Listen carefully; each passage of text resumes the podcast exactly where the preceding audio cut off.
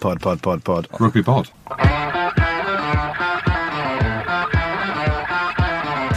Hello and welcome back to the Rugby Pod. I'm Andy Rowe, Big Jim and Gertie are with me as usual. We'll be wrapping up the best of the Premiership and U R C action.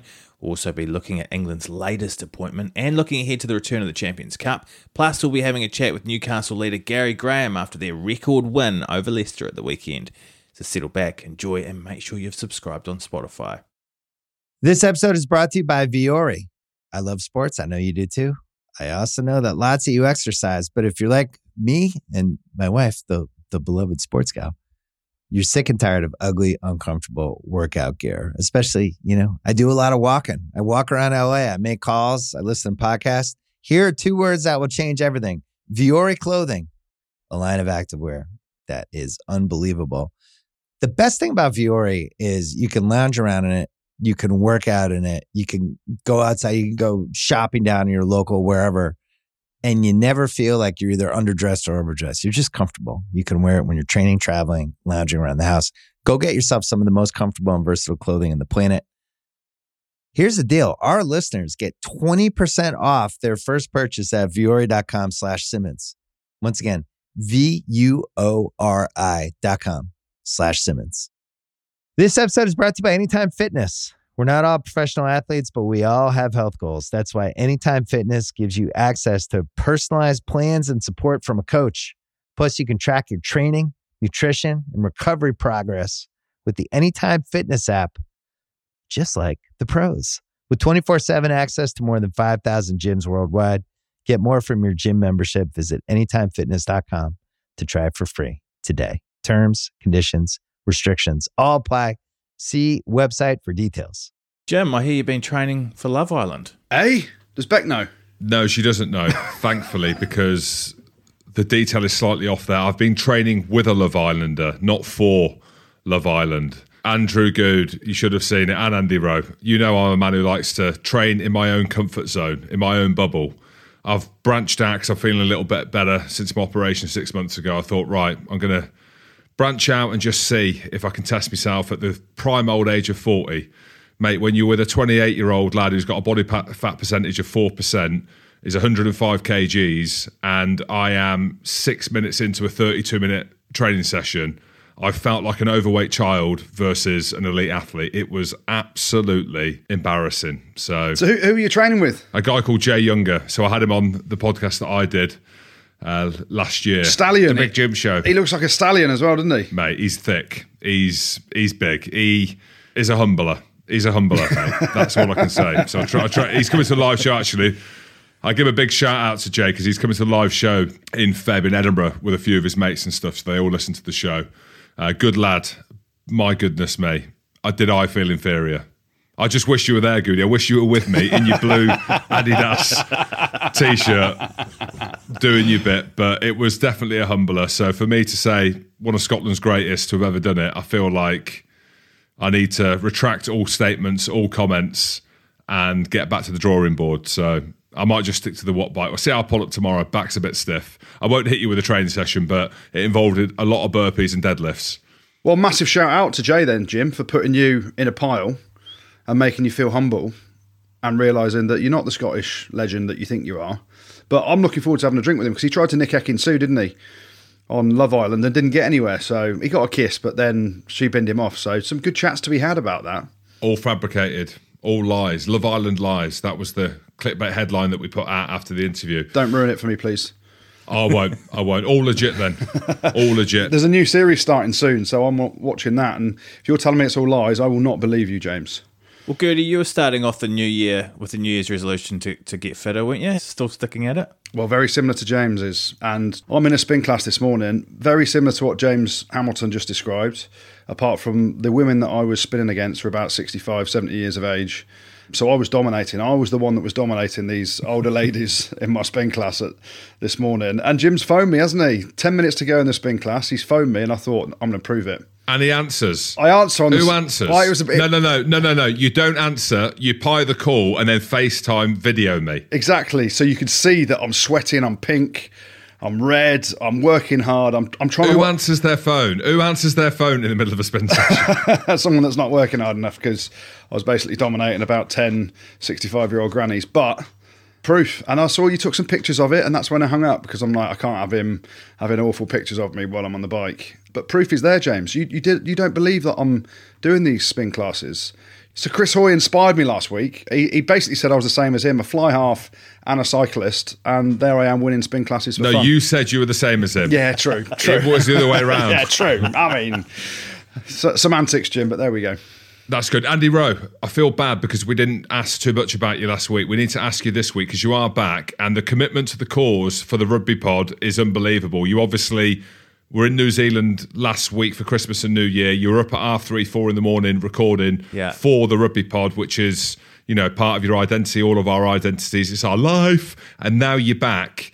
Quick one. What state is New Zealand in? Is it as fucked as the U K is at the minute? Are you glad you're back? How are you? Let's just say I left here on the twenty-second of December and I got my baggage in New Zealand on the second of January. So my whole holiday... Who'd you fly with? Baghdad Airways, I'll tell you.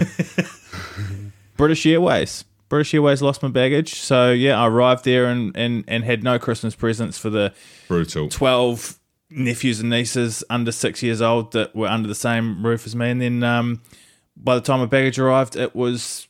time to come back here. So just arrived back this afternoon. Did you have to go and buy loads of clothes and deodorant? Yeah, surely you took your Lynx Africa with you from Jim. Mate, I stink right now. It didn't come though. Didn't come. Yeah, the Lynx Africa was in the in the baggage with the Christmas presents, with all the special ah. things, the things that you didn't want to do without. And no, I, I can tell you now, I smell. I the stink. Willy? Did you take the Willy? Where's the rubber willy? That's in Soho, isn't it? Didn't you didn't you leave it in Soho, Jim? Well, that's very kind of you. I didn't leave it. I threw it over my shoulder, and it's probably in someone's drink right now. That's where the rubber willy is. So I like the fact that you were trying to protect me there, Andy Rowe. But yeah, it's in someone's drink in Soho. I threw that, so I don't expect you to have that in New Zealand. But welcome home. Thanks. It's good to be back, lads. Bit more news coming out of the R F U. Nick Evans, new attack coach. Good decision, do you think, Goody? Uh, very good, actually, and... credit to Steve Borthwick because, and I said it on this podcast, uh, Steve Borthwick has been someone that sat under Eddie Jones's wing for quite some time prior to leaving to go and get head coach experience and take the job at Leicester. So he obviously, he was with Eddie Jones at Japan, England, and then off he went. Uh, and a lot of people said when Steve Borthwick got the job, it's going to be just much more of the same. You know, you look at how Leicester won the league last year, heavily reliant on their kicking game. You know, as we've said in this podcast, they built from the bottom up, so they built their defence, they built their driving maul, their set piece, and it was very much the way that Eddie Jones has tried to play it and kind of annoyed some fans without trying to excite England fans at all. So for Steve Borthwick, he's obviously got his right-hand man with him in, in Kevin Sinfield, who will run the defence, but to go and get Nick Evans, who is one of the sharpest rugby brains I think I've ever come across, and I know Nick Evans reasonably well off the field. You watch the way Harlequins attack, and you watch the way he talks about the game and how laid back and relaxed he is while also being on it. I think it's a brilliant, brilliant signing to, to get him to run the attack. You just hope that he's allowed to use his knowledge and, and his thoughts on the game and implement that in terms of the attack for England. Uh, and in doing so, I, listen, I think it's very exciting. All of a sudden, in two weeks, and I might be deluded because I'm an England fan, I speak to a lot of England fans out there and they're all... absolutely pumped now for the Six Nations and, and there's a lot of positivity around it, whereas before we heard all the boos at Twickenham, the doom and gloom around Eddie Jones, and it was we're fed up of Eddie, what's next in the press, he's not going to pick players in position, he's not going to pick players on form, he doesn't care about the Premiership. Now we've got the best attack coach in the Premiership probably in, in Nick Evans, we've got Steve Borthwick at the helm, and we've got the best bloke in the world ever in terms of inspiring people, and Kevin Sinfield as our coaching trio. So Richard Cockle's there as well. I'm massively buzzing about it. Can't wait to see the England squad next week. It gets announced next Monday, so we'll chat about that next week on the pod. But in reality, I think it's a masterstroke by him. And hopefully, Nick Evans will be the yin to Steve Borthwick's yang, because they're very different people, James. And it's only the Six Nations, isn't it? It's only for... the Six Nations, well, I mean, well, England won't be playing after the Six Nations, will they? But I think you say that. It looks like it could be a long-term thing. Hey? Yeah, you say that. But when Nick Mullins interviewed Nick Evans yesterday during the game, poor, poor Nick Evans, right? He's there as, as Quinn's attack coach, and Nick Mullins is interviewing him, asking him the first three questions about England. And what do you mean he's checked out already and that's why Quinn struggled? I didn't say anything, mate. I think they struggled because it was battering down with rain. There was no Joe... What do you mean it was Joe Marler's fault, Jim? He said, look, it could be more. There's obviously a negotiation gone on. It it sits reasonably well with Quinn's because I think they've got a bye week during the Six Nations. Tabai Matson's interview pre-game, you know, it's a massively exciting thing for Nick Evans and a kind of progress in his career to get that recognition and, and also...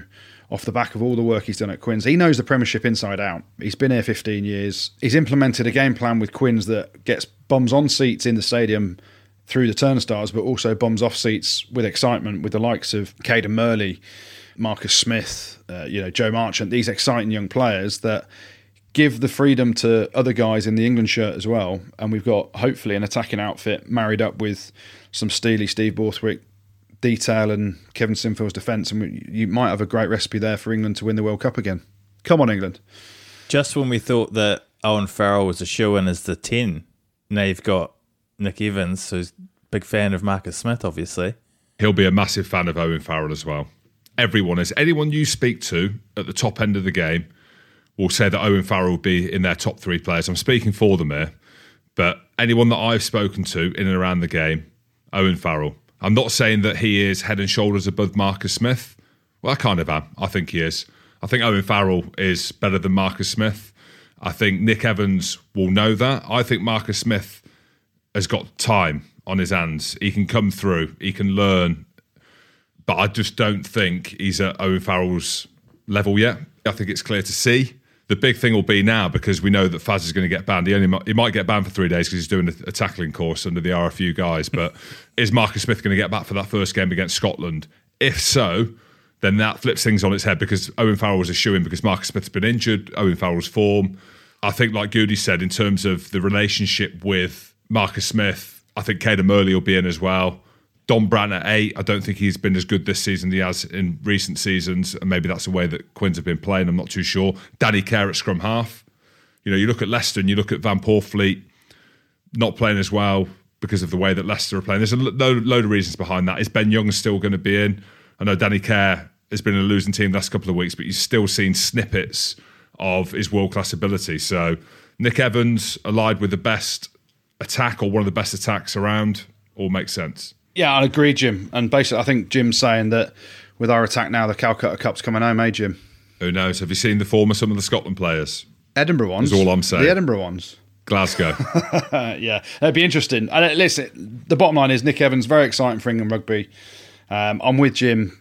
Uh, Owen Farrell, dependent on his ban, and we'll get onto that in a minute. If he does get banned, uh, should start at ten. Marcus Smith's going to come back over the next week or so, two weeks potentially, and play a couple of games, but he's ideal to have on the bench to come off and, and change the game. If he was in sparkling form, you'd look at the decision of Nick Evans and how much sort of power will he have to, in selection, but it's a no-brainer. If Owen Farrell isn't banned for the Six Nations, which I don't think he will be, and we'll get onto that in a sec, he's the form ten in Europe at the minute for me.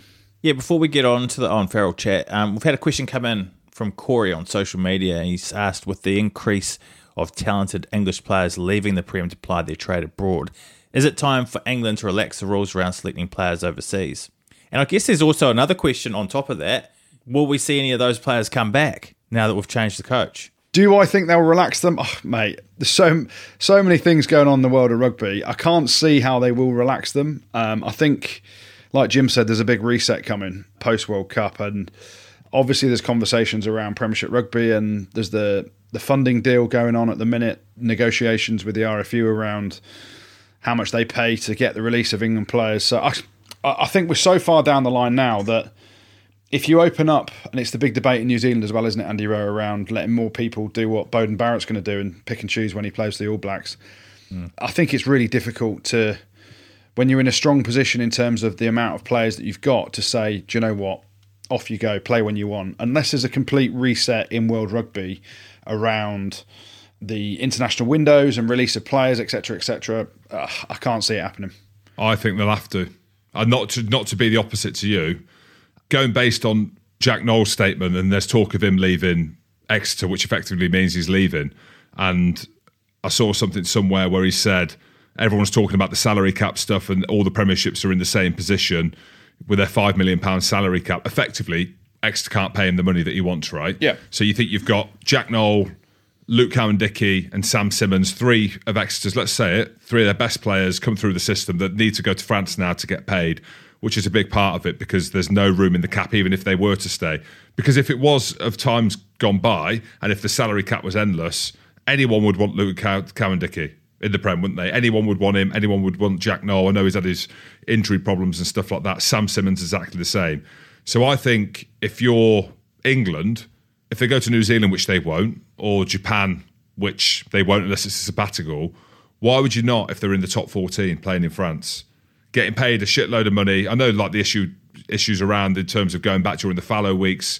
Maybe they can have something in their contract where they don't play them if they're internationals. But I just think with the lay of the land now and the lack of, I say the lack of investment, the lack of allowed and the want to increase the salary cap, which I'm all for. I know, Goody, we're very different on that. But you're telling me Jack Nowell now is probably not going to get what he's getting paid now by any other club in the Premiership. He'll probably get paid double or close to double going to France. That means you don't have a Jack Nowell to pick. I know that the back three are very good, but this could happen in a n- number of different positions. Maro Itoje, right? Say he wants to go, he gets offered two million pounds to go to Racing, right? You're telling me you're not going to pick Maro Itoje? Well, not at the minute, no. Um, and that's why I'm saying, w- with how it s- sits at the minute with the international rules on player eligibility and when they get released and all stuff like that, unless there's a complete reset around the international window so they don't cross over. And this is the question for the clubs, right? And it's always that limit of how much is a player worth to the club. So if you've got a Luke Cowan-Dickie and you're looking at him, or a Jack Nowell, let's take Jack Nowell for example. You're looking at Jack Nowell and you're saying, how many games has he played for the club over the last two years?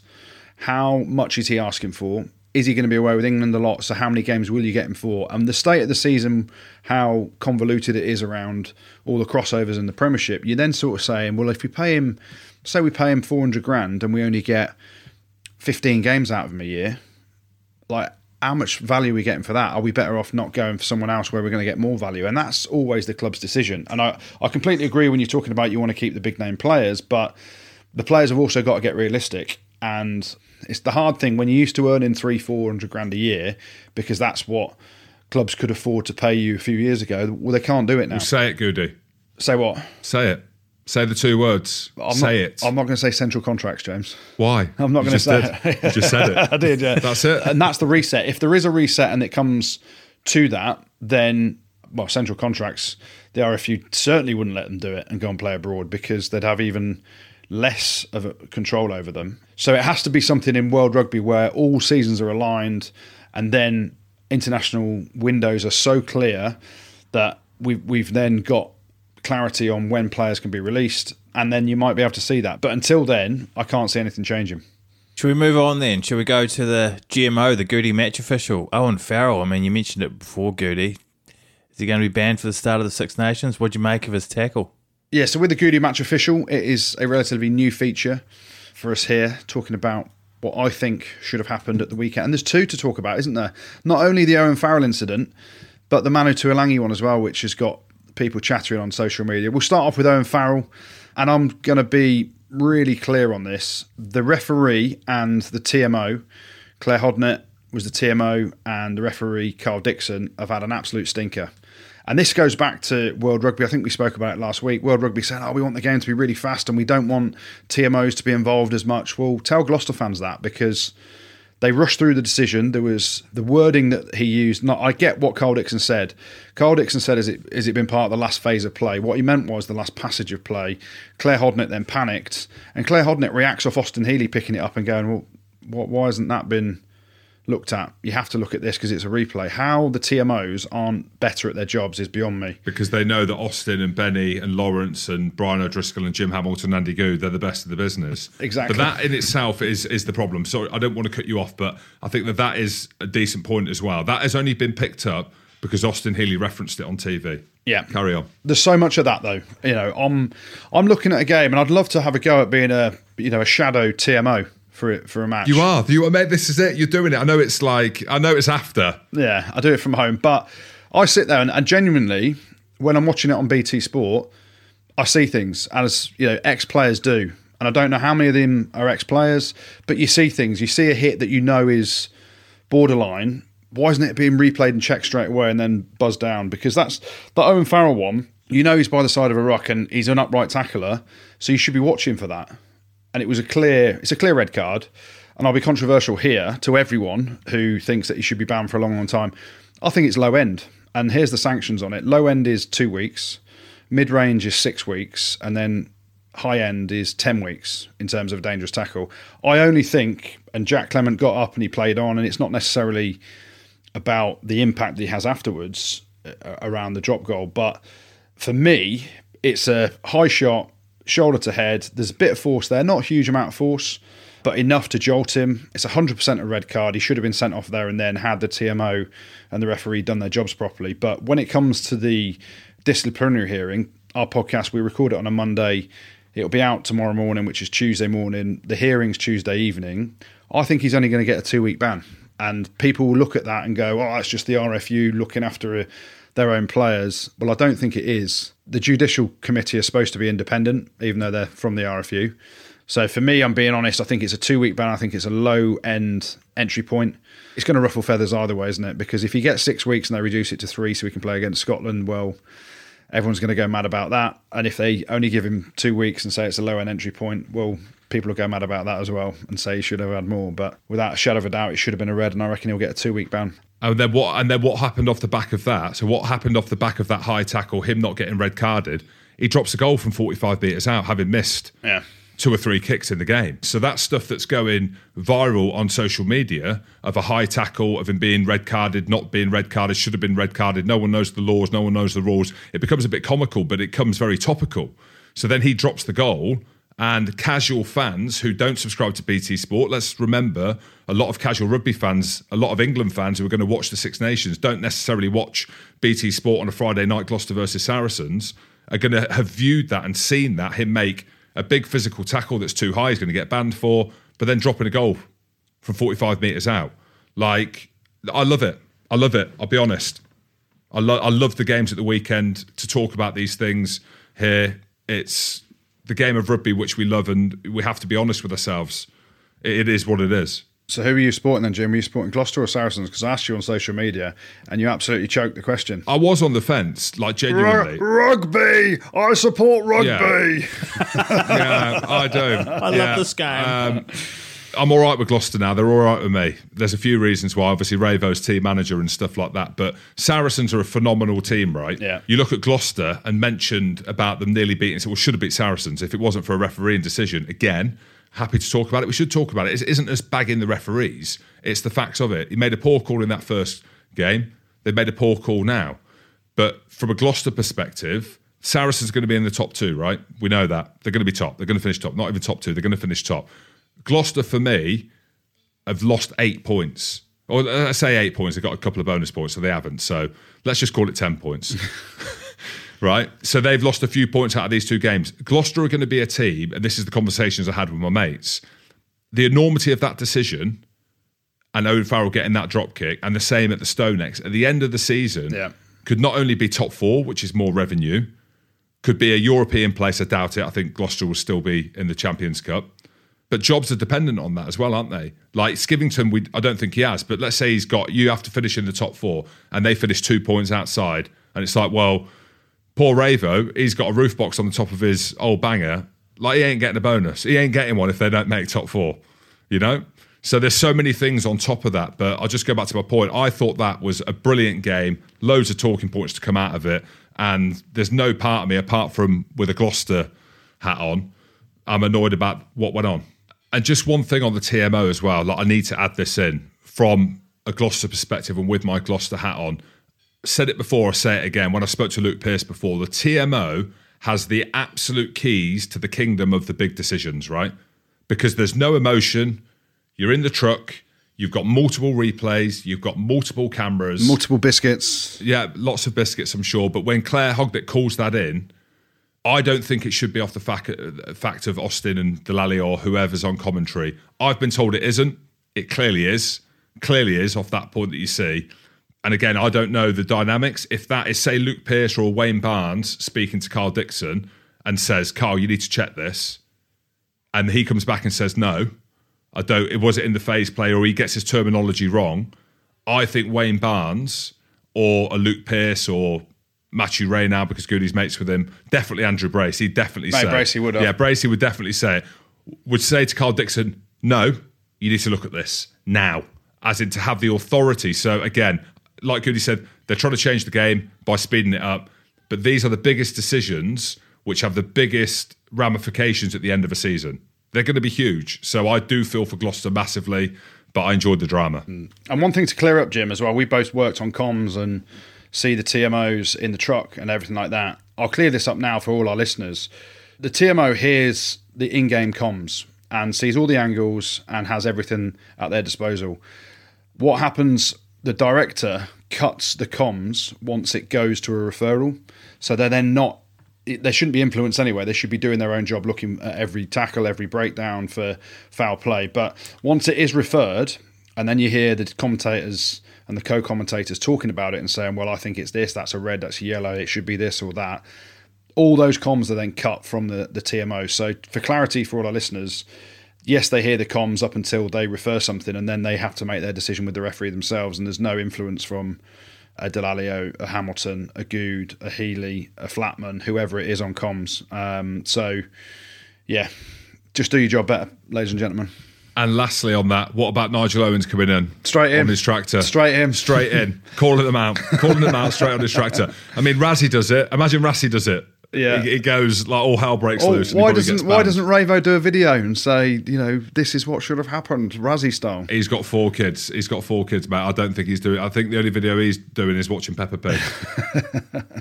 Goody, Jim mentioned Wayne Barnes. Well, he was the referee on Manu Tuilagi's tackle on Tommy Allen. What were your thoughts? A tackle, was it? Yeah, a torpedo. Yeah, I mean, first and foremost, you've got to hope that Tommy Allen's okay. Uh, horrible to see him get stretchered off and. You know, thoughts are with him, clear shoulder to the head. And Wayne Barnes has just said it's a rugby incident. Like, the position that Tommy Allen got himself in was a little bit because he dropped the ball, and therefore Manu Tuilagi didn't have time to react because he's trying to torpedo him low. My issue with it, listen, we're fans of, of Manu on here, but my issue with it, it doesn't look like there's any consideration to try and wrap an arm at all. It's that flying shoulder.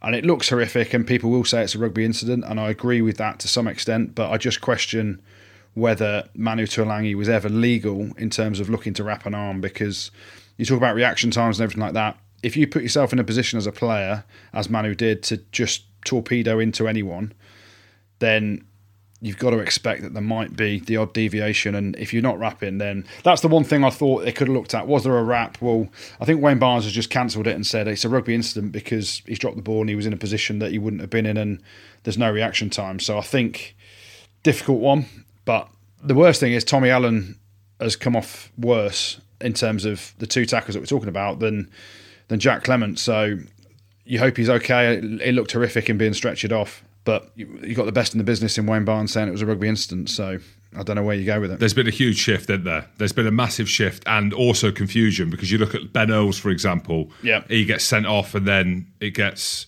rescinded off the back of it.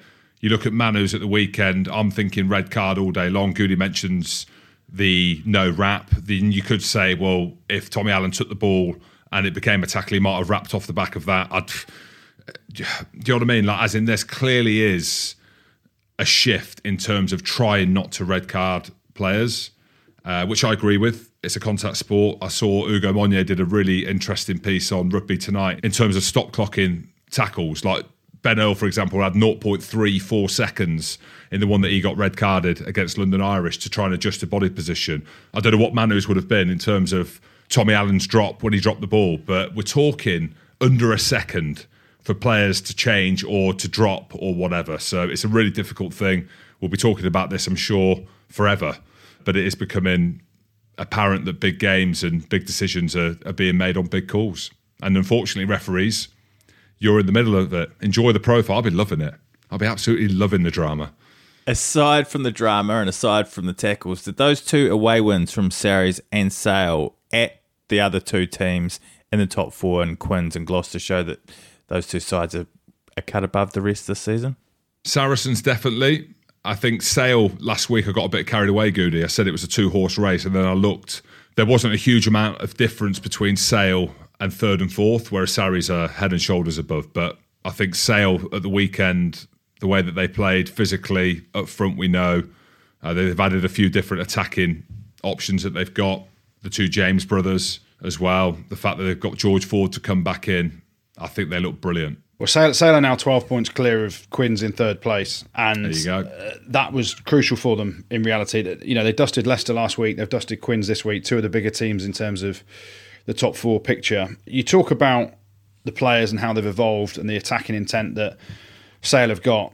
I just want to talk about that first try for Tom O'Flaherty. It is pissing down with rain, and you look at the lines that they cut off a first phase move. They obviously earmarked, and they, you know, they did an interview with Paul Deacon uh, during the game. They earmarked Joe Marchant as someone that flies out the line, and they put a, a brilliant play on off the top of the line out out the back, where they double loaded Joe Marchant, and then found a, a short line off the fact that Josh Bassett then had to close in as well. It was absolutely brilliant from from Sale. You know, we know their power. We know how they kind of attack in terms of the straight north-south, let's have a go, you try and stop us, but they've added things, and I think a lot of that is George Ford in the background, and when he does come back, they're certainly going to add even more to their attacking game. So that O'Flaherty try, if you get a chance, have a look at it, watch the handling, watch the line that Luke James cuts off the short ball, and then the pass out the back to uh, O'Flaherty on the edge to score in the corner. It was just absolutely brilliant. Appreciate first phase moves, and that was class. Speaking of Sale, see Chabal's in a spot of trouble. He's been accused of scalping tickets. Do you guys ever have any run-ins or stories with the caveman? The fake tough guy. Whoa, whoa, Jim, really? Oh, oh God. It's easy saying that on a podcast. First and foremost, what's going on in France? Bernard Laporte corrupt. Now Chabal supposedly selling tickets for more than they're worth, or even just flogging tickets that he's got the privilege because he's an ambassador. Allegedly. Allegedly, yeah, allegedly. He's denied. Deny, deny. And then reaccused. He's, re- he's reaccusing Bernard the Door, Bernard Laporte. Yeah, I mean... Did I never had a run in with him? I saw him in Hong Kong once, didn't we, Jim? Singing on oh, on the God. pitch, he looked shocking. And then I saw him at about four in the morning, and yeah, I tried to avoid him because it was it was very late at night, and uh, I wasn't supposed to be out. I don't think. I had a few run-ins with him. Did you? Yeah, we grabbed each other and looked each other in the eye, and he was a fake tough guy. I mean, if he had the ball in hand and he was running towards me, it's very different. But in terms of grabbing, he, I thought he was going to be a stronger grabber. He wasn't, but he did look angry. And then I saw him drive out of Edgeley Park or whatever it was in his smart car. And I was like, mate, I've got a Vauxhall Astra at home. I'm much better than you, Chabal. Legend, though, isn't he? He is. Yeah, he mate, is. What, like, as in Sébastien Chabal, I know we are segueing, but that hacker where France and New Zealand in two thousand seven it yeah. was. Yeah, I was going to say two thousand eleven. And he has ran over Ali Williams and broke his jaw and his cheekbone. Hey, look, we shouldn't be glorifying trauma, but goodness me, I'm glorifying it because he was an inglorious bastard that day, and he was one of the best players in the world. And the marketing team to tell him to grow the beard and to grow the Charlie Matthews top knot, smart. Did you grab Chabal's hair at all in the grabbing and the pushing and the shoving? I don't grab hair, mate. Did you smell it? I don't grab hair. I just I just grab the gloves and throw uppercuts. That's what I used to do. I can't even talk myself up now. After today's session with Jay Younger, I am a shadow of my former self. So, Sébastien Chabal, when you listen to this, fake tough guy, you'd probably kill me now. Well, another event that might see some ticket scalping is our live show at the O two in London and Usher Hall in Edinburgh in February. They're only a few weeks away, so make sure you get yourself and your mates sorted at ticketech dot co dot U K. Well, apart from the coaching upheaval, what's happening at Leicester this season, lads? How have they shipped eighty-five points in the last two weeks? I feel sorry for them. Yeah, I'll, I'll be honest. There's a, there's a few things. You got a little bounce against Gloucester pre-Christmas. You know, a decent performance there. But then, to be fair, going away to Sale's tough. Going away to Newcastle in the form they're in is is tough as well. Uh, but it's the manner of shipping the amount of points. They have got a boatload of injuries. They've got no Montoya, they've got no Jasper Visa, they've got no George Martin, Jansen in the back row, Ollie Cracknell as well. They're their kind of big five ball carriers. So they've got no sort of go forward in terms of their big power runners. Then you've lost Andre Pollard, Anthony Watson, Guy Porter, Freddie Burns as well. He was injured. Chris Ashton, where's he? Where's Ashley, Jim? Blame Ashley. Where is he? Mate, I think he's off to Ealing now. I don't know. I don't know. But they have a very long injury list, which Wiggy, as a head coach, uh, he said, no excuses, just going to get on with it, get better week in, week out. Um, but it is tough for them. You know, I think they slightly overachieved last year, uh, and you know they weren't performing that well even before Steve Borthwick left. I don't think they've lost a couple of close ones. They lost to Bath in the last minute in the Prem. They got absolutely hosed by Saracens uh, down there earlier in the season. So I think a little bit of the success of last year, they lost Ellis Genge and George Ford, who were two major parts of their success story last year.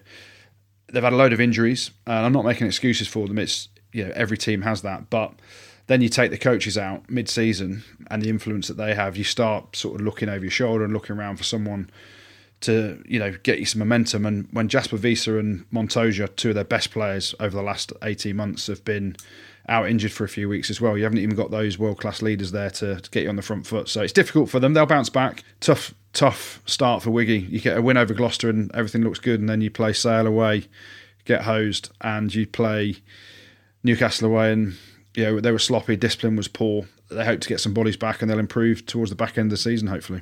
I don't even know what to make of it, really, because I know Goody's being kind, I'd say, because he's got the Andy Goode suite. I should be kind because I've got good mates there as well. But, you know, like you mentioned them players, and absolutely right, you look at Julian Montoya, one of the best players in the world at the minute. Jasper Vise, you could arguably say, is up there as well. But I looked at their team, right, so I was watching them play and I was thinking, right, something ain't right here. And we know the reasons why. Like, to lose your head coach and to lose Kevin Sinfield, it's huge, right? Massive disruption. There is no bigger disruption. You're the championship team. You've got a few injuries, like we've just said. You've lost your head coach. You don't know who's coming in. Like, it's madness when you think about it. But they had Freddie Stewart at fifteen, uh, Matt Scott, Scotland international at thirteen, Dan Kelly. Everyone thinks that he's got an opportunity to play for England. Ben Youngs, most capped England player. James Cronin, Irish international. Dan Cole, one of the most capped England players. Tommy Raphael, Welsh international. Liebenberg, as we know, is a quality player. On paper, they should be a lot better than Newcastle. But and it was the scoreline. It wasn't the fact that they lost. It was the quality they still had in their team and the manner in which they lost and how poor their attack was and how, I don't know, like they've just seemed to have lost all confidence. And we're not talking about a team that's on the rebuild. If you look at it solely on the fact that they're the current champions of the Premiership, right, and how well they did last season, the disruption with Borthwick and Sinfield going, like, you can't even put it into context. Like, it, it's crazy. I know Steve Borthwick, Andrea Pincham, the C E O, Goody, said that she, Steve's helping look at the next coach to come in. Who's out there? Do you know what I mean? You panic by it. If you try and get someone now, Goody, is that, would you coach? You want to be a T M O, mate. You can't coach. What should I go on, mate? Coaching's got more money in it than T M Os, I reckon. No, I'm joking. Um, I know that, that they've got a list, apparently, that they're looking at. Who? Who would you want to see? Let, let's just throw some names out there, Goody. Like, as in, if you think about so, so, some names that are out there in the public domain, I can't think of anyone apart from Leo Cullen. I tweeted, I texted Leo today. It was his birthday. Happy birthday, Leo. He's about sixty-five, is he? Something like that. You're right. Um, who is out there? Well, I think they'll end up being a bit of a tug and war between Wiggy potentially staying as head coach, and I think Steve Borthwick wants Richard Wigglesworth to go there. To England. Oh, madness. You're right, though. I don't know. Eddie Jones, bring him back. I don't, hey, he's a T V pundit with Clive Woodward now. That's going to be interesting. Yeah, I don't know is the answer, Jim, uh, in terms of who's out there. I hope they keep Wiggy. Yep. I, I look at it, Goody, and I look at the weekend, right, and I look watch the interviews after. All young. So you watch Phil Dowson. I know they lost, but Phil Dowson, young coach. Uh, we're talking about Wiggy now. George Skivington's forty years old. Uh, Dave Walder at Newcastle isn't much older than that. Like, I love looking at the Premiership now, and Al Sanderson. You've got yeah, Al Sanderson. You've got a talent of players, a talent pool of players, but you've got young English coaches at the, at the helm. I hope they keep Wiggy. I hope they come through. I hope Pollard comes back fit, and the players like Jasper Visa come good again. Like, that's what I hope that happens. But I just, if you're talking about the here and now, what do you expect? Dino, Dino, I've solved it. I've solved it. Bring back Dino. They'll be fishing in the canals of Leicester, picking up dirty nappies. Newcastle have won three in a row at home now. How impressed were you with them? Very. A lot. Yeah. Very. I did hear something, Goody. We'll ask our guest that Dave Walder wanted to be the All Blacks of the North. Something ridiculous like that. We're like, hang on a minute, hang on a minute, mate. You've got the artificial pitch. Dino's no, no longer there with his briefcase. What are you talking about? But they play some good ruggers. Yeah, they do. They do. They've got a decent team. Obviously, the Argentinians in the centres, both seasoned internationals, Orlando and Moroni, Carreras on one wing and Radwan on the other. They punch above their weight, especially at home. you know, they've got a, a gnarly pack as well. And, you know, Dave, I, I don't know, is it because there's no relegation? So Dave Walder, who loves attack, he was my coach when I was at Newcastle, and he's someone that loves first phase attack. He loves to try and get the ball to the width and play heads up rugby and see the space and all this stuff. But when you're in a relegation battle, like, I think he cringed when Dino said, "I'm signing Goody to keep us, try and keep us up," because he knew it would just be kick and chase, and it was effective. But in the new era, you were right though. He was right, yeah. But in the new era, if of, you didn't keep them up, they wouldn't be where they are now, Andrew. Like, we wouldn't even be talking about them. We could arguably be talking about Cornish Pirates or something instead. Well, they got relegated a few years after as well. I couldn't save them twice. Part of the history. Yeah, yeah, yeah. Um, but I think with it, the threat of no relegation's gone, so it's freed them up to be able to play a lot more and use the exciting players they've got. And you've got Carl Ferns, you've got Gary Graham, who we're going to chat to in a bit. You know, Peterson in the second row. We spoke about him last week. Gnarly, hard, tough buggers that, you know, get you on the front foot. Horrible. Yeah. And yeah, it's not going to work every week, but they've dusted Exeter at home, they've dusted Sale at home, now they've dusted Leicester at home. This isn't, all due respect, beating three teams near the bottom. This is three of the decent teams. Exeter, with the history they've got and the players they've got. Leicester, who won the the Premiership last year, and Sale, who are second in the league. So things are looking up in Newcastle, and they're the All Blacks of the North because they wear black shirts, Jim. That's about it. All, Black, All Blacks are shit anyway, aren't they? Jim would make the All Blacks, wouldn't he? sixty capper. No, not now, mate. No, you should have seen the train this morning. I, I don't even think I'd make the Thundercats at the minute. This episode is brought to you by Vuori. I love sports. I know you do too. I also know that lots of you exercise, but if you're like me and my wife, the the beloved sports gal, you're sick and tired of ugly, uncomfortable workout gear. Especially, you know, I do a lot of walking. I walk around L A. I make calls. I listen to podcasts. Here are two words that will change everything. Vuori Clothing, a line of activewear that is unbelievable. The best thing about Vuori is you can lounge around in it. You can work out in it. You can go outside. You can go shopping down in your local, wherever. And you never feel like you're either underdressed or overdressed. You're just comfortable. You can wear it when you're training, traveling, lounging around the house. Go get yourself some of the most comfortable and versatile clothing on the planet. Here's the deal. Our listeners get twenty percent off their first purchase at vuori.com slash Simmons. Once again, V-U-O-R-I dot com slash Simmons.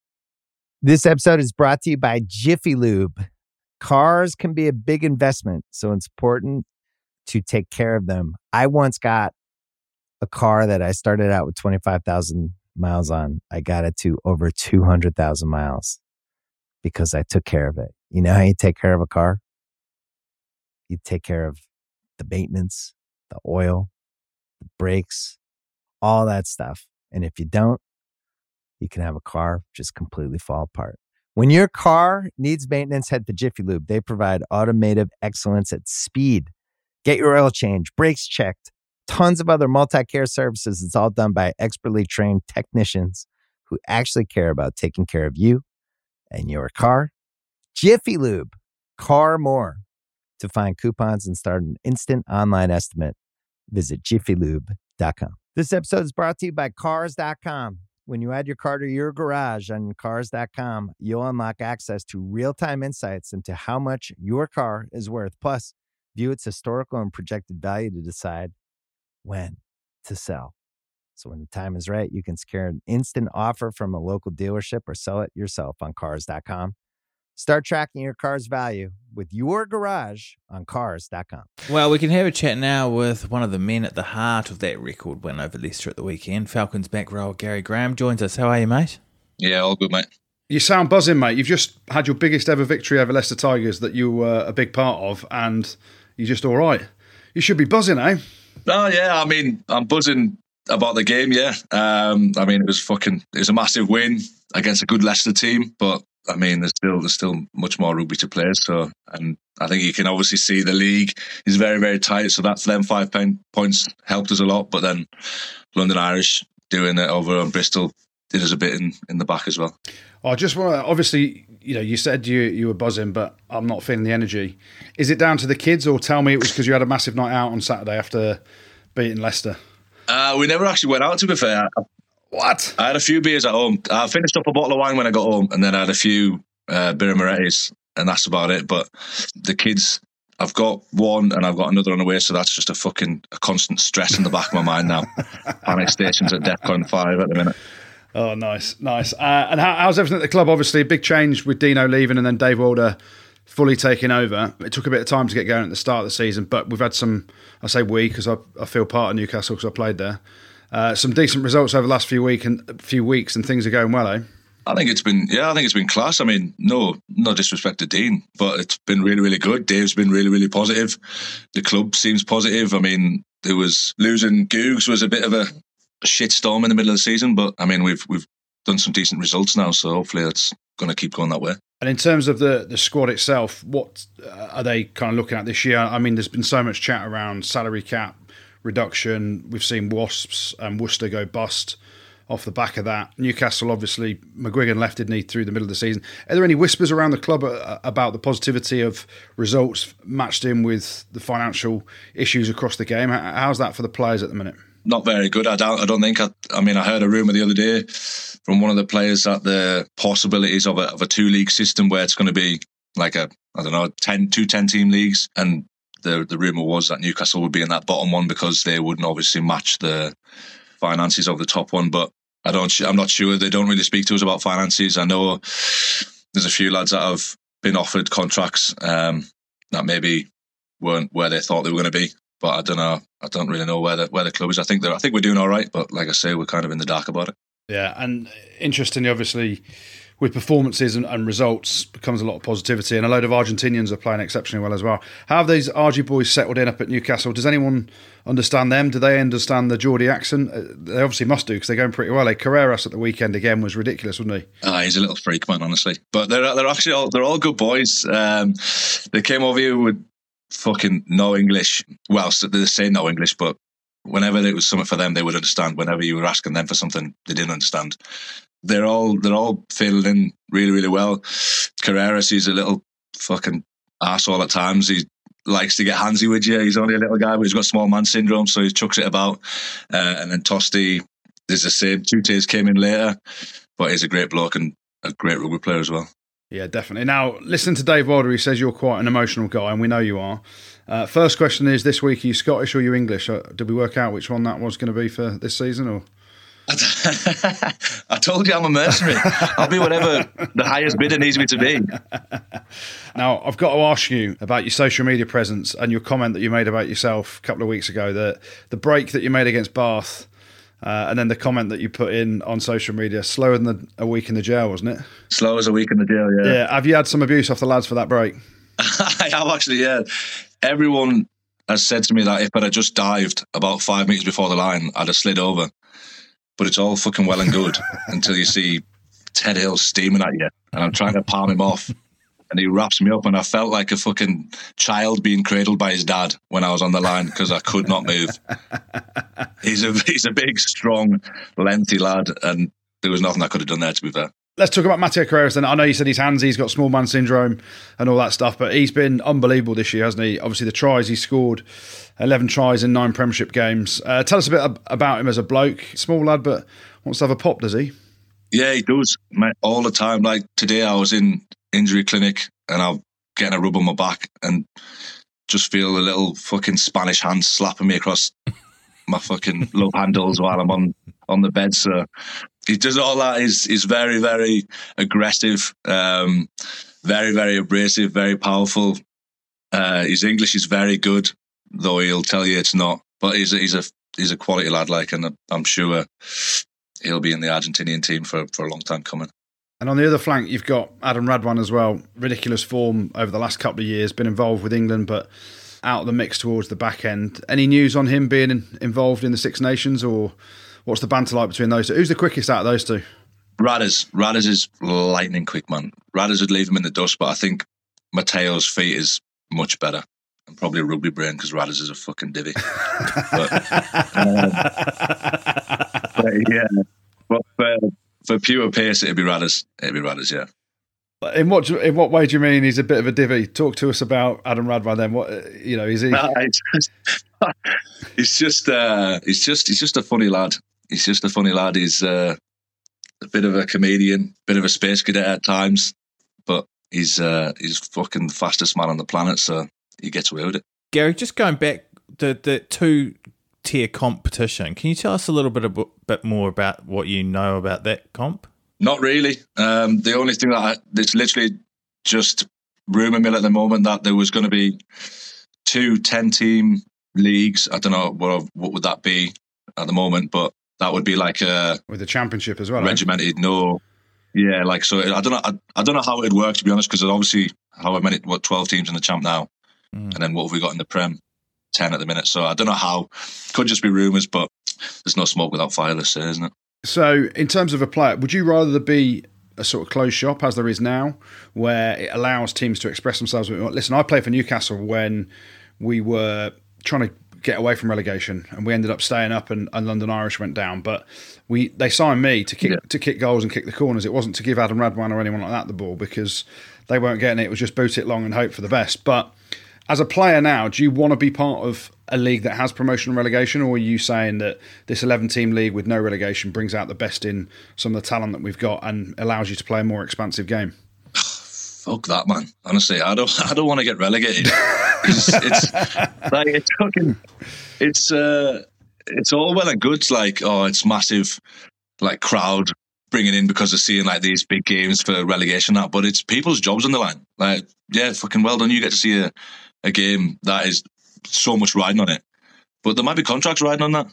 Now, I'd rather fucking have food in my family's belly than have a big crowd game that sees people, loads of people brought into it or whatever else. So I, I would have it not, but I would I would certainly bring or think about bringing in Ealing, because I think they've obviously got a lot of money, um, and if they've got a lot of ambition and they're bringing in a lot of good players and stuff, um, so I would maybe think about that. But me personally, I think relegation is there's a lot more riding on it than just a team being relegated to the to the league below. Ealing lost to Coldie at the weekend. So well, exactly. Yeah, true. True. Yeah, that is true. Scotland, mate, you in? You get the call up or not? What's happening? He says he's a mercenary. Absolutely. There's, there's no chance of me getting up to Scotland, I don't think. Very, very slim to none. Two more years, you'll be qualified for England again, mate, so you can get back in the mixer for them if you want. Uh, if I get over to France and do three years there, then I can maybe pull on the, the cockerel after a few years. Yeah, smart. Uh, just another thing as well, like I did see something about Dave Walder saying that Newcastle wanted to be the All Blacks of the North or play that way.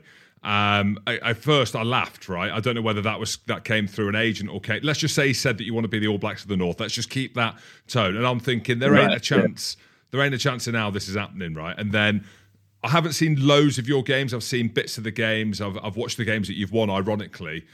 Some of the players and some of the rugby that you're playing, we referenced it last week on the podcast, like that is a horrible looking, like an horrible looking back.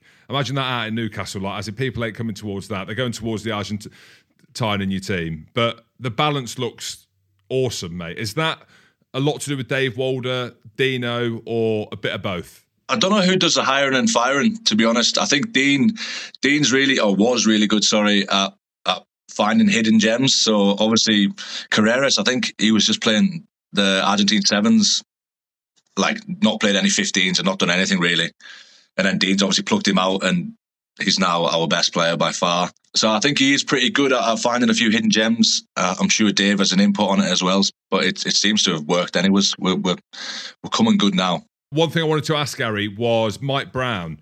I know that he was at Newcastle for a bit, and watching Tom Perry carve up at the weekend actually looked quite similar, to be fair. Mike Brown wasn't kept on. Was there a reason behind that? Do you know? Because I, I felt like he was playing loads for you boys last last year. Yeah, he was, yeah. Um, I don't know. I, I, I think there was there was something between him and, and Dean at some point, but we weren't privy. And I know, I don't think he was enjoying it as much as maybe he thought he was gonna, or, or whatever else. But no, there was no... There was no nothing, nothing to report. Oh, well, all I know is he's looking at you, boys, in the pack, and then he could be back at Quinns with Charlie Matthews, who's got a top knot. So maybe that's was. Yeah, exactly. Yeah. I'll tell you one thing you'd notice as well.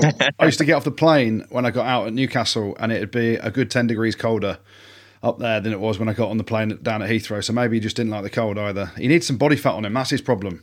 Everyone needs a bit of body fat to keep warm. That's, yeah. that's why I was ideal up at Newcastle. I didn't even touch the sides. Right, he just needs to get that silver spoon out of his mouth. Get down to some Northern grit. Well, it's done now. It's a done deal. He's gone. Unless the, I don't know, I'm trying to think, the Wirral come good or something. He wants to head back north. Are you supporting in the Calcutta Cup? Last question. Uh, Scotland. Oh, there we go. Why did you pause? There, there was a pause. Why did you go, um? He went, um. He said, um. Must be difficult. You're on the border. Because there's a chance. His dad, that's why he said it. One percent chance that I might get back in there is going to get me. Gary, class to have you on, mate, and uh, best of luck for the rest of the season. Uh, good to see you back out in the field as well. Cheers, lads. Cheers, Gary. Legend, thanks, Cheers, mate. Cheers. Top lad. Top lad. Yeah, Top is. lad. I did miss a bit of that. I'm gutted because there was a few F-bombs, salt of the earth. For, yeah. fl- like floating about, so I wish I was there for the start of it, but I'll listen to it back. Probably the most honest man you'll meet in terms of rugby. He just tells it as it is, doesn't fuck around, loves to throw an F-bomb out there, uh, hard as you like. And what we found out is Carreras, the little winger, has got small man syndrome and, and grabs his love handles. Really? Yeah, he gives them mm. a bit of a slap around. He, he, he tries to get handsy with the big boys, apparently. He'll get caught and get filled in, that's the problem. Uh, I don't know if he'll get caught. Absolutely rapid. Yeah. And the two-tier comp, Goody, that was quite interesting. Well, it's interesting it's coming from the players, isn't it? And we know what change rooms are like, myself and Jim. And some people, like Jim Hamilton, would walk into a change room and just spread the most audacious rumour. And therefore, by the end of the day, you're like, I believe it. I definitely believe it, because there's forty blokes in there.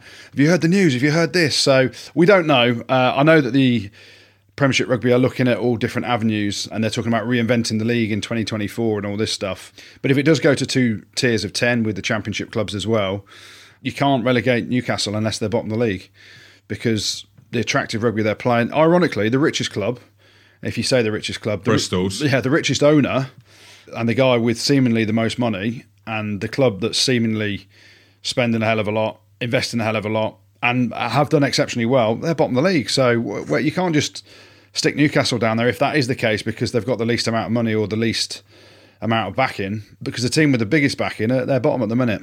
But the question might come, it might not come from the players, obviously, but it might come from the owners in terms of the amount of investment they want to put in, because we know that Newcastle don't want to or don't invest a huge amount of money, so they might feel more comfortable with their current commercial and ownership structure. To be, I mean, I wouldn't like to see it, really. I was gutted to see Leeds, Yorkshire, Carnegie, however many times they were rebranded, go to the wall as well. But Newcastle now, and Sale, because there was talk of Sale struggling a little bit, wasn't there, mm. over the last few years, and financially how much Jason Orange wanted to put in. I say Jason, it's Simon, but we'll just call him Jason. He hates that. Um, but yeah, like Newcastle, unreal at the minute. And like I said last week, fronted by the forwards, my goodness me, playing against them. Carl Ferns, oh. That nose. I mean, in me prime. Tell his nose. In me prime, I know. He, hey, he's been there He's been there a few times. He's been round the block, that lad. Well, let's have a look at the key points out of the U R C then, Jim. What have we got? Well, the headline one is Ulster lost again. Why being horrible? In Benetton. Why being horrible? Well, I've just, I know, well, they've lost now five out of six. So, yeah, you've got to say it how it is. They were better. They could have won the game. It was a seventy-seventh minute offside penalty. I don't know who it was. I think it might have been, I don't want to say it because he might be playing for Scotland. John Cooney, I think he might have been offside. Don't quote me on that. It might have been him. That's all I saw. I didn't see the replay of it. But they got that penalty on seventy-eight minutes to win the game twenty-nine twenty-eight. But Benetton, mate, good team. Like, you need to go back and have a look at one of their tries. Ignacio Brex, the Italian centre, puts this lovely little cross-field kick in the outside of his boot to Rataway, the winger. And, mate, Ulster struggling. Mike Lowry's back. Stuart McCluskey, friend of the show, played well at times, but confidence, clearly just loads of mistakes, discipline poor.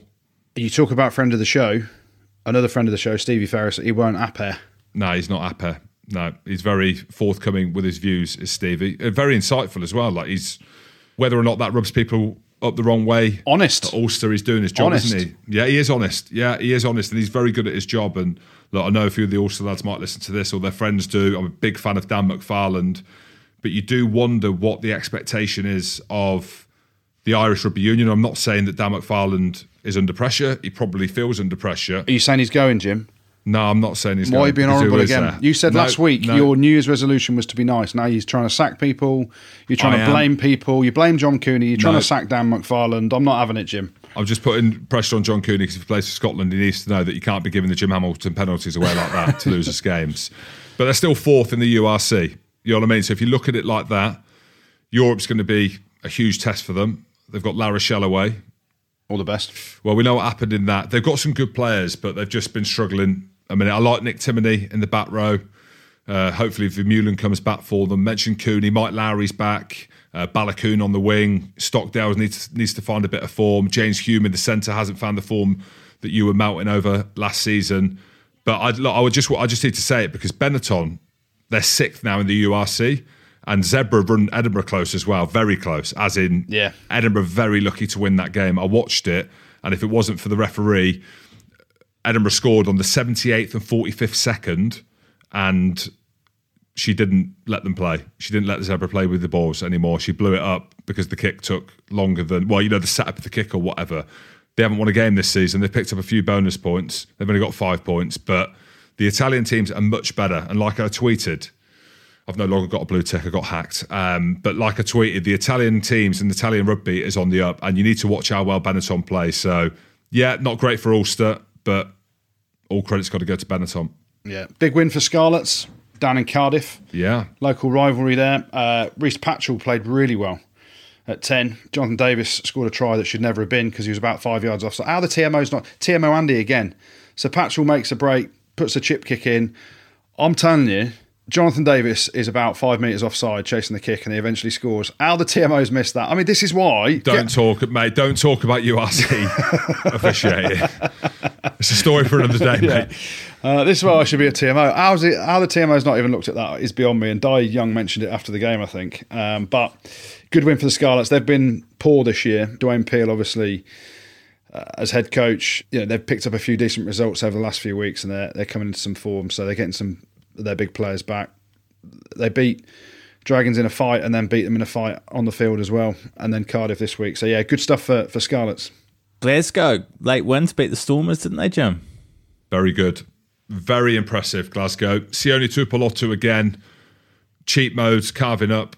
What about Tuipulotu's nudge through for the try? I've never I've never seen that yeah. at all from him. Unbelievable. Yeah, he did it last week against Edinburgh, but no, like that's Apologies. a new thing that I've seen. Yeah, Apologies. that's all right. I, know I didn't watch it. I know I'm the U R C, I'm the U R C correspondent. I get that. Hugh Jones on fire. He is on fire. So they've been trying to get him back to fitness. So from a Scotland perspective... Who's in the centres? Who's in the centres if I called it now? Yeah. Them two. Really? Yeah. Hugh Jones from nowhere though, eh? Well, Hugh Jones has been injured for a while and then he came back to play in the Challenge Cup, carved up. Let's say he got man of the match. I think he did get man of the match against Perpignan. They were bottom of the top fourteen, fair enough. Yeah, but still, mate, unbelievable try at the weekend, Perpignan. I saw it online, mate, unbelievable. They're not purple-poo with that try. Uh, but Glasgow, very good. Mate, under Franco Smith, was unsure whether or not he was the right man. The Stormers, as we know, uh, under my mate, what's his name again?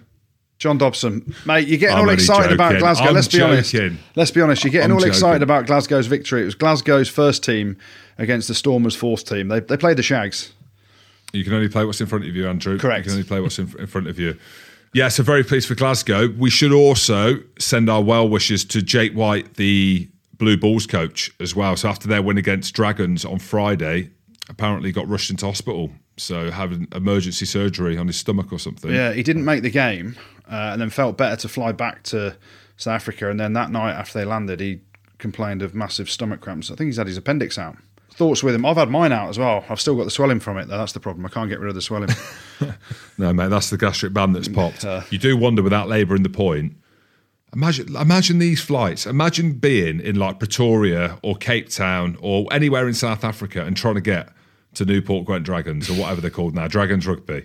Like imagine, like the travel's just unsustainable. And we saw that Ivan Roos, friend of the show, he collapsed after one of the games. He took a knock on his ribs and then he got off the plane and collapsed.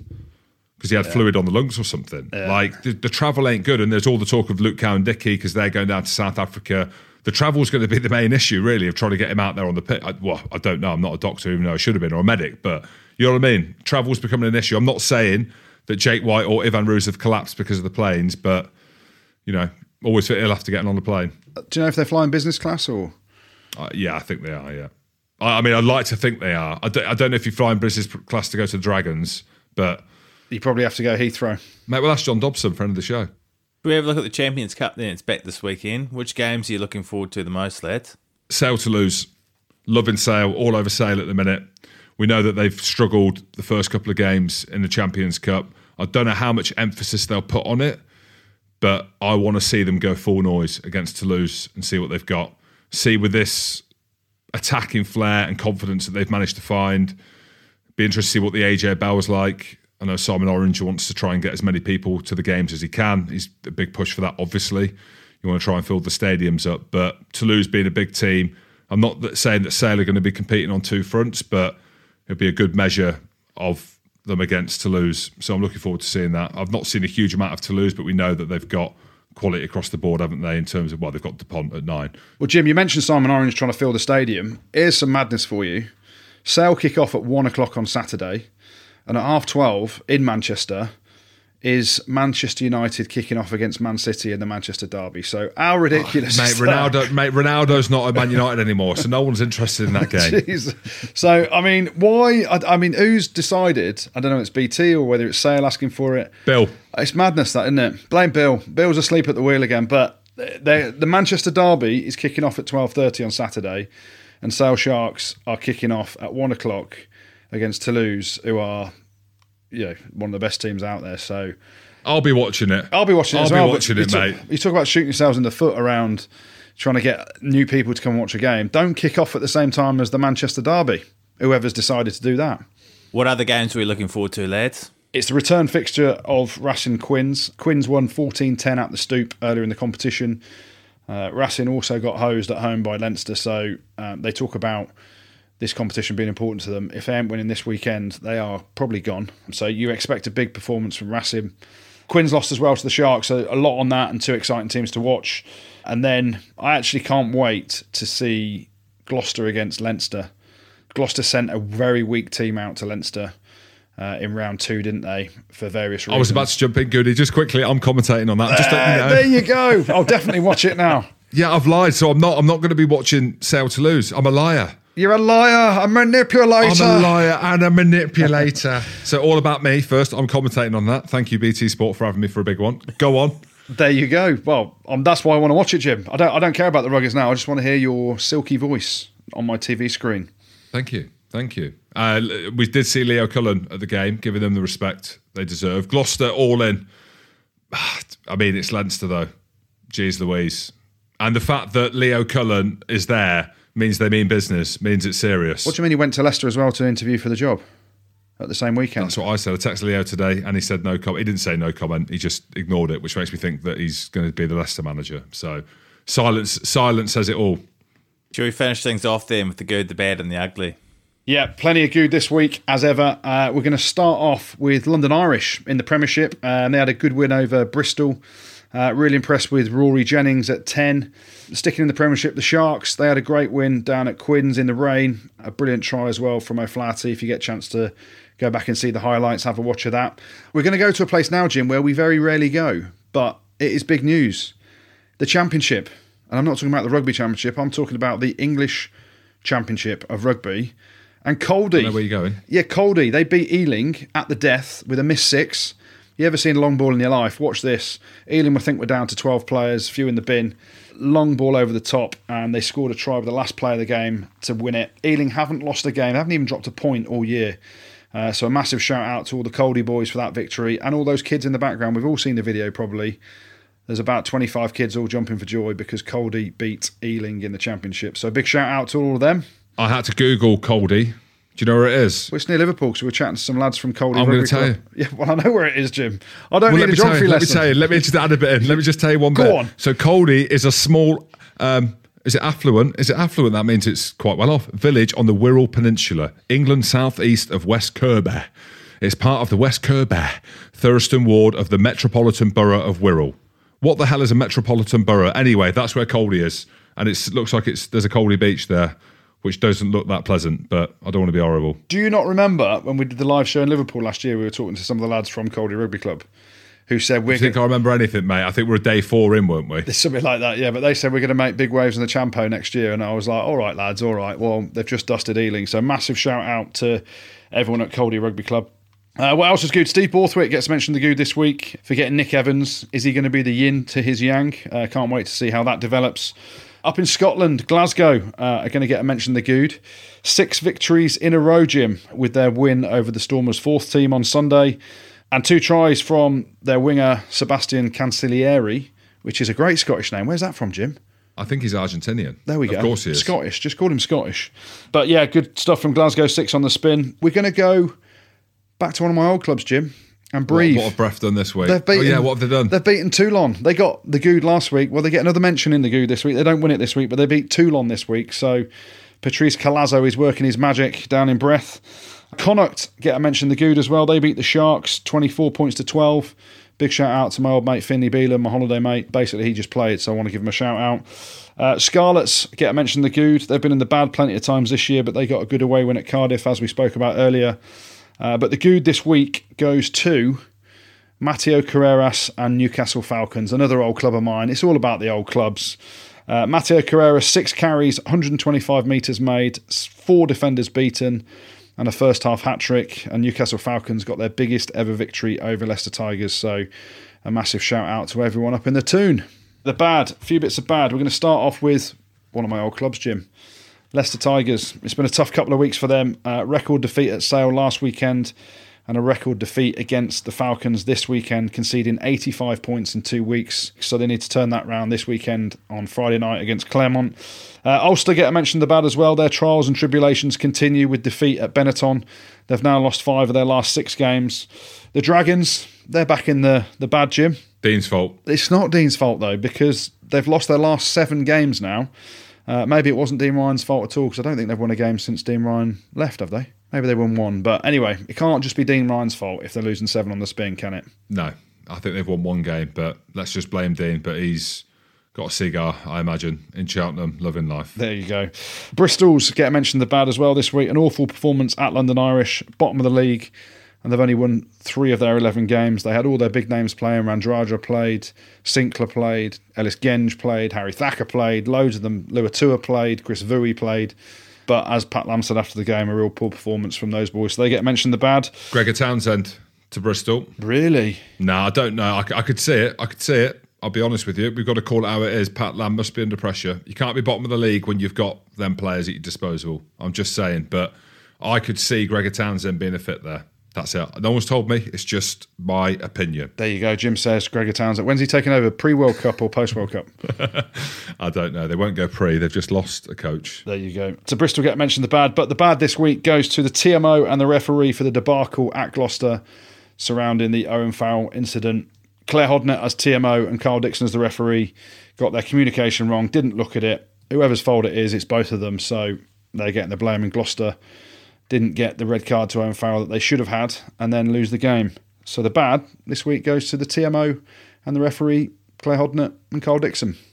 Uh, ugly, two bits of ugly. Firstly, Owen Farrell's hit, shoulder to the head of Jack Clement. We've all seen it, should have been a red card, but that's not winning the ugly this week because the ugly goes to a, I know where you're going. A Kiwi. You go to Japan, aren't you? I'm going to Japan mm. and a Kiwi, Andy Rowe. Aaron Cruden oh, no. with a shoulder to the head of Faf de Klerk for the Suntory Goliath against Faf de Klerk's team.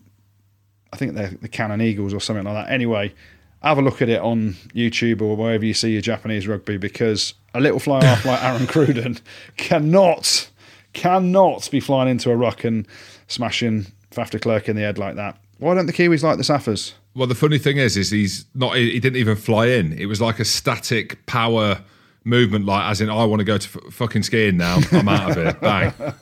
What are you doing? What crazy. Are you doing, mate? Yeah, crazy. So, uh, Aaron Cruden, he wins the ugly this week. Thanks, Goody. And Jim, you've got a shout-out to finish off with, don't you? I have. I've got a happy birthday to Jeremy in Cape Town, who turned sixty-four on January the sixth. From your son, Joe. Apparently, he's a massive fan of the pod, and he often walks around the house saying, pod, pod, pod, rugby pod. So, happy birthday to you. It's a few days ago now. And I also should say, happy birthday to my son. He's twelve today, so... Jeremy, that's enough about you. J J, it's all about you now. So he's twelve today. So I'm going to go and blow out his... I don't know whether we've got a caterpillar cake or we've got the one from Aldi. I'll have to chat to Beck. But either way, it's a long chocolate thing that I can't have because it's not gluten-free. But a couple of birthday shout-outs is what I'm saying. I sent uh, Jeremy a message, actually. Uh, I sent him a video from the golf course. His son, Joe, got in touch with me, so happy birthday. But more importantly, happy twelfth birthday to J J. What what what age do you reckon J J's going to be able to fill you in? Because it's always got to be a thing between father and son. At some point, you know you got your dad right.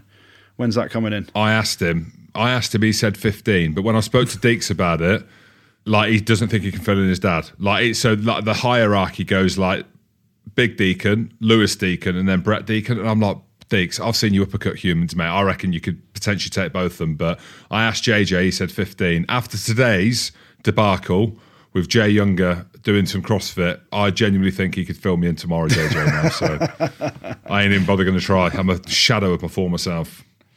Thanks, Jim. Thanks, Gertie. Thanks, producer Rob. And thank you very much for listening. Don't forget to check us out on YouTube and make sure you've subscribed on Spotify. Rugby Spod. Spotty pod, pod, pod, pod, pod.